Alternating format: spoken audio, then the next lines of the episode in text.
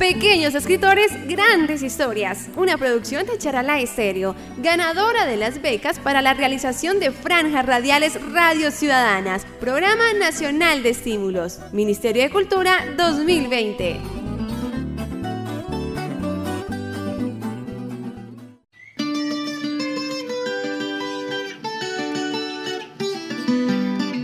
Mi nombre es Dana Valentina Rivera Solano. Tengo 8 años.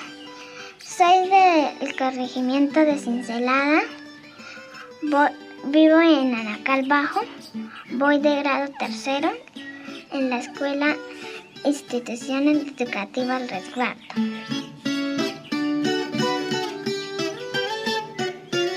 Es dibujar, doctora.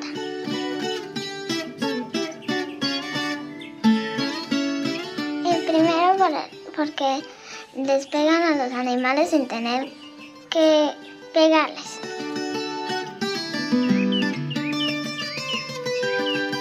En mi casa tenemos cerdos, son tres, dos pequeños y una grande. Hay un, perrito, dos gatos grandes y tres pequeños.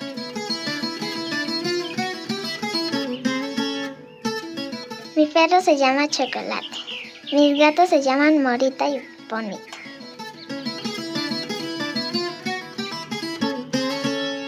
Yo me levanto a las 7, eh, estudio, como, juego tantico, estudio otra vez y juego.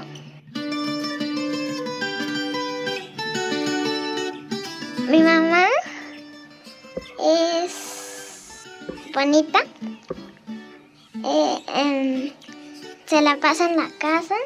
Mi mamá eh, eh, me da comida y me ayuda en las tareas. Mm, trabaja, viene por la noche y de una vez se duerme.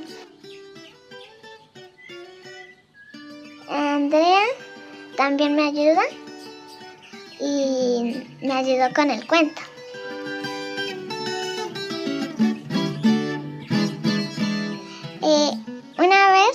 Yo estaba jugando ahí en un patio. Entonces salió un, una, una serpiente.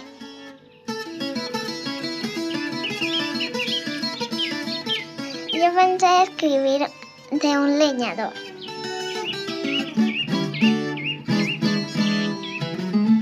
Que, que dibujen mucho porque eso es lo que ayudan en el colegio y que escriban para mejorar la letra y, y lean.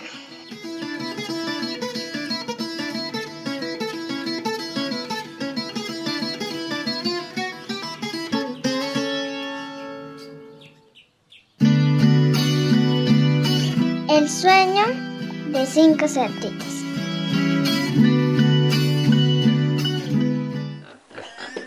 Había una vez una cerda que se llamaba Manchas. Ella iba a tener cerditos. El amo de esta cerda se llamaba Pedro. Y tenían en mente primero dejar que nacieran los cerditos y les diera leche por el tiempo correspondiente y luego sacrificarla para así poder sacar provecho y sacarlo de los gastos de todos esos meses de crianza, alimentación y de todos los cuidados. Esta cerda ya está lista. La voy a dejar tres semanas con los lechones. Luego los destetamos y sacamos la cerda para el mercado. Mancha dio a luz a, cinco hermosos cerditos. Dos cerditas y tres cerditos. Y que se llamaban Pancho, Paco, Fer, Pinky y Luna.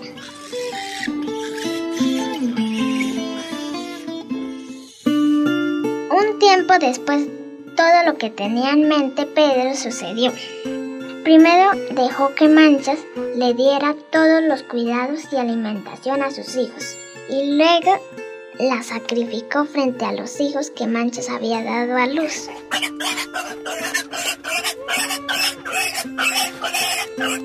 Los cerditos estaban muy tristes por la muerte de su mamá. Porque Pedro, después de haber sacrificado a Manchas, se la llevó para arreglarla y poder venderla por libras en el mercado del pueblo.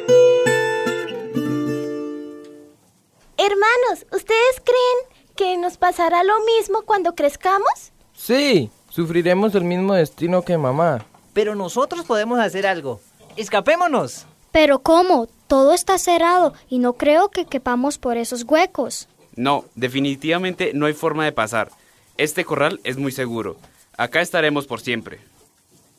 Por lo visto, Pancho era el más negativo, pero sus hermanos lo contagiaron de positivismo.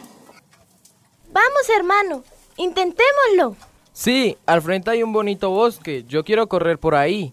Solo debemos pensar un plan de escape. Saltemos la cerca. Pero toca cuando el señor esté dormido o salga de la casa. Está bien, hermanos. Yo lo sigo en lo que hagan.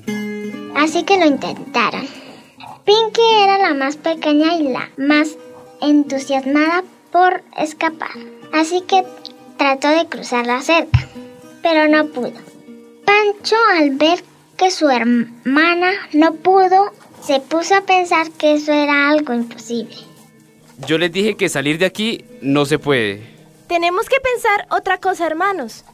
Así que Paco tuvo una brillante idea. ¿Y si todos nos juntamos y empujamos con fuerza la cerca? Yo creo que así podemos derribar una parte de este corral. Está hecho de tablas y las podemos romper. Sí, a ver, vamos todos a la cuenta de tres. Uno, dos y tres. Empujaron con fuerza una y otra vez hasta que aquella cerca de tabla cayó al piso. Sí, lo logramos, lo logramos. Vamos, vamos rápido al bosque. Rápido, hermanos. Vamos, vamos. Corramos antes de que salga por ahí alguien. En la casa de Pedro se escuchó un tremendo estruendo. Así que Pedro y sus colegas salieron a ver qué era lo que estaba sucediendo. Cuando llegaron no encontraron a los cerditos, solo tablas partidas y en el piso. ¿Pero qué pasó aquí? ¿Quién tumbó el corral? ¿Y, y dónde están los cerdos? Aquellos cerditos corrieron al bosque con el cual habían soñado. Estaban todos los cerditos muy felices porque pudieron ser libres y no terminar como su madre, que la recordaban con tanto amor. A la vez tristeza de no tenerla a su lado, disfrutando con ellos de la maravilla de ese bosque. ¡Qué felicidad poder disfrutar del campo! Esto es muy bello. Nunca habíamos visto algo así. Quiero estar siempre aquí. Qué triste que nuestra madre no esté con nosotros. Es verdad, pero fue ella la que nos dio la fuerza para escapar. Tengo que reconocer que sin su apoyo no hubiera nunca pensado en salir de allá. Gracias, hermanos. Cada momento en aquel bosque era felicidad. Y pensaron, hay cosas tan lindas que tenemos al frente y con las que soñamos, pero que a veces renunciamos a conseguir por no hacer esfuerzos o no trabajar en grupo.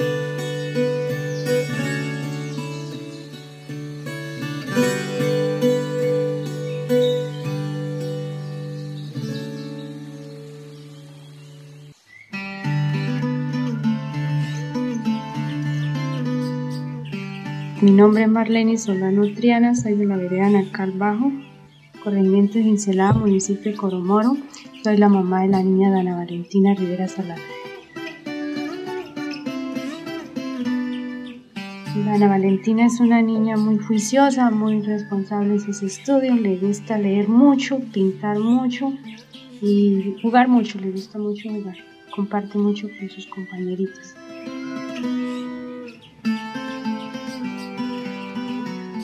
Pues yo tengo una hija que tiene, 14, tiene 13 años, va a cumplir los 14 y ella, pues el programa de los niños que había, recuerdo en abril, que era de las 3, de las 2 a las 3, y escuchamos otros cuentos, entonces mi hija mayor dijo, Danita, usted debería concursar, si quiere yo le ayudo a inventar un cuento. Así fue, entre ambas lo ayudaron a hacer, y yo lo misma lo traje.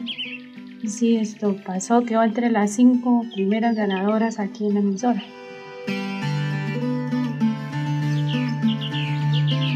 Dana estudia en la institución educativa El Resguardo y tiene ocho años. Va de grado tercero.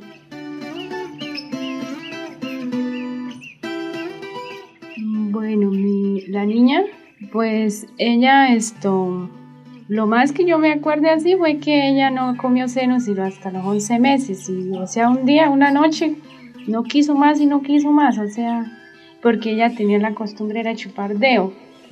Y también, o sea, y, y comía tetero como dos meses nomás y después tampoco el tetero. Y esto, yo le decía a la niña, esto mami, ¿usted por qué chupa dedo? Mire que en la escuela usted todavía chupando dedo, porque ella llegó a chupar dedo hasta los seis años. Entonces ella me decía, mami, a los seis años y no chupo más. Y así fue porque nosotros le hacíamos de todo para que ella dejara la costumbre. Y entonces ella decía, mami, hasta los seis, hasta los seis. Cuando cumpla los seis, y así fue, nunca más volvió a chupar dedo después de los seis años. Mi marido tiene cultivo de cerdos. Ah, de ahí sacaron el...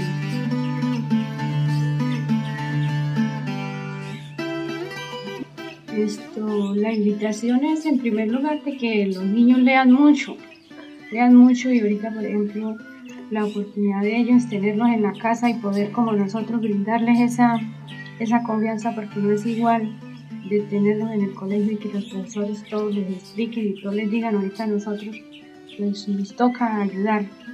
Entonces la invitación en primer lugar que los niños lean mucho, lean mucho porque es que el ser humano es la, la, la vida, la guía es la lectura, porque si nosotros no leemos no nos perdemos de muchas cosas. Entonces mi invitación es que, que ayuden a los niños y que de pronto les exijan la lectura, porque eso es muy bueno.